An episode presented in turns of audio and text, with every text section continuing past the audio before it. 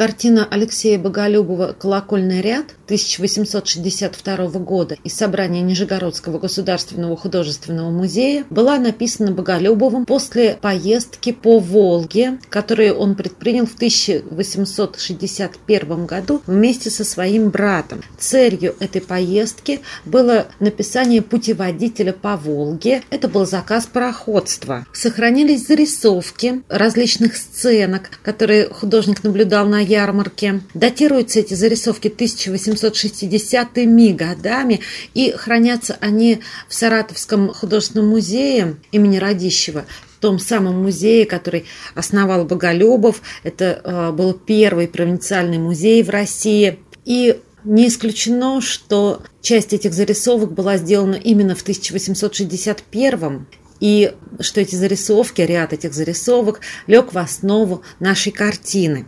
трудно отнести эту картину к какому-то конкретному жанру. Это одновременно и пейзаж, и бытовая картина. На первом плане мы видим, собственно, колокольный ряд. Колокольный ряд всегда был вынесен за пределы ярмарки, потому что трезвон стоял просто невыносимый. Свидетели пишут также о том, что Часто можно было услышать импровизированные концерты в колокольном ряду. Устраивали сами посетители и те люди, которые выбирали колокола, покупатели колоколов. Далее очень интересны те сценки, которые разворачиваются перед нами на первом плане. Во-первых, привлекает к себе внимание два гражданина, один из которых священник, выбирающие колокола, и здесь на священника тоже очень интересно посмотреть с точки зрения человека 21 века. Мы с вами теперь нигде не увидим священника в шляпе и с посохом. А ведь в то время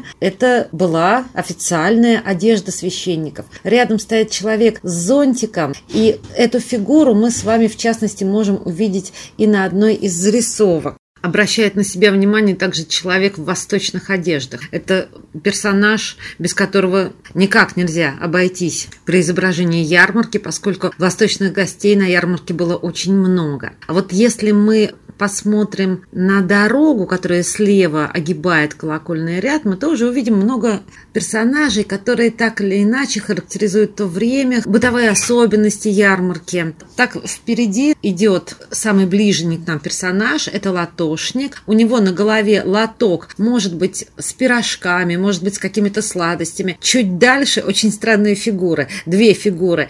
Человек и непонятное двуногое существо. Вот если мы приблизим этот фрагмент, мы увидим, что это вполне конкретное двуногое существо. Это медвежонок, который идет на задних лапах.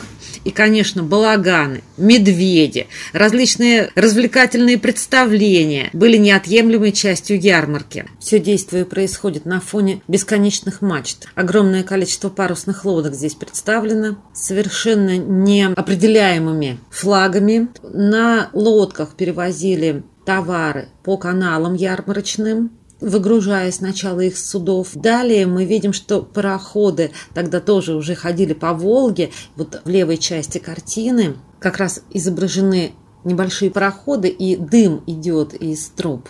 Бытовые сцены вписаны в пейзаж, причем художник дает очень глубокое пространство. Мы видим и противоположный берег реки, мы видим Кремль, постройки Кремля прекрасно просматриваются. Что еще очень интересно и необычно, здесь в левой части холста явно светит яркое солнце, погода прекрасная, летняя, солнечная. В правой части холста вдруг полил дождь, и мы видим этот дождь.